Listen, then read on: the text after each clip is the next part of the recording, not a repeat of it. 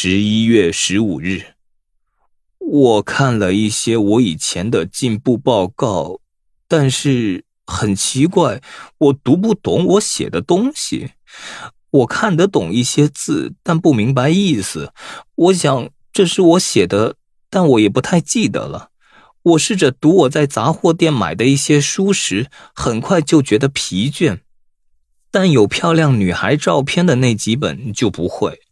我喜欢看他们，但做了关于他们的奇怪的梦，这不太好。我再也不要买这种书了。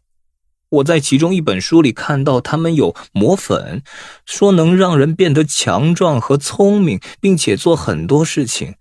也许我应该去买一些给自己用。